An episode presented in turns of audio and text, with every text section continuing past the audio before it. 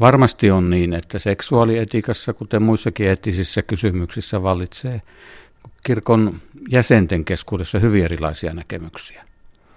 Mutta jos puhutaan kirkon työntekijöistä ja rippikouluopetuksesta ja rippikouluopettajista, kyllä heidän on sitouduttava kirkon oppia opetukseen siitä huolimatta, vaikka itse ajattelisivat toisin. Mikkelin piispa Seppo Häkkinen, mitä ajattelet järjestöjä tuottamasta kirjasta Kutsuvat sitä rakkaudeksi? Onko se linjassa kirkon opetuksen kanssa? Kirjanen edustaa mielestäni perinteistä turvallista seksuaalieettistä opetusta.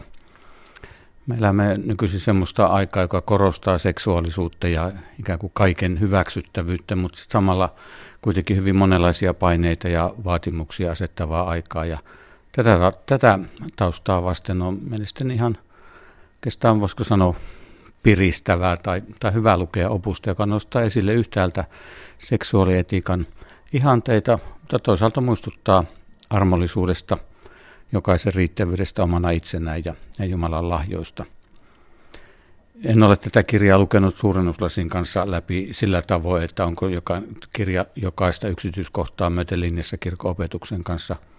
Varmaan joitakin kohtia olisi voinut kirjoittaa toisinkin – mutta tällaisena yleisvaikutelmana voin todeta, että suurilta linjoiltaan kirjan edustaa kirkon seksuaalieettistä opetusta.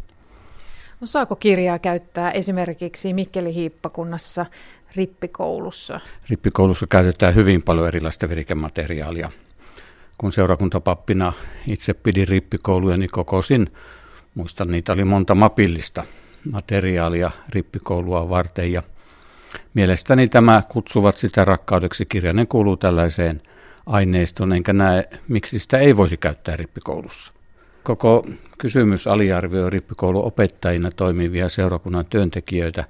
Luotan heidän ammattitaitoonsa ja lisäksi on hyvä muistaa, että jokainen rippikoulua pitävä työntekijä on sidottu rippikoulusuunnitelmaan ja kirkon opetukseen. On kyse sitten seksuaalietiikasta tai mistä tahansa muusta elämänalueesta. Esimerkiksi tämä kysymys homoseksuaalisuudesta, niin se jakaa kirkkoa tosi paljon. Kuinka pitkälle tämän tyyppinen polarisaatio voi kirkossa edetä? No ensinnä muistuttaisin siitä, että kyllä kirkolla on esimerkiksi homoseksuaalisuudesta tai avioliitosta ihan selkeä kanta. Mutta eri asia on se, että kirkon jäsenten ja myös työntekijöiden ja luottamushenkilöiden näkemykset tästä asiasta vaihtelee.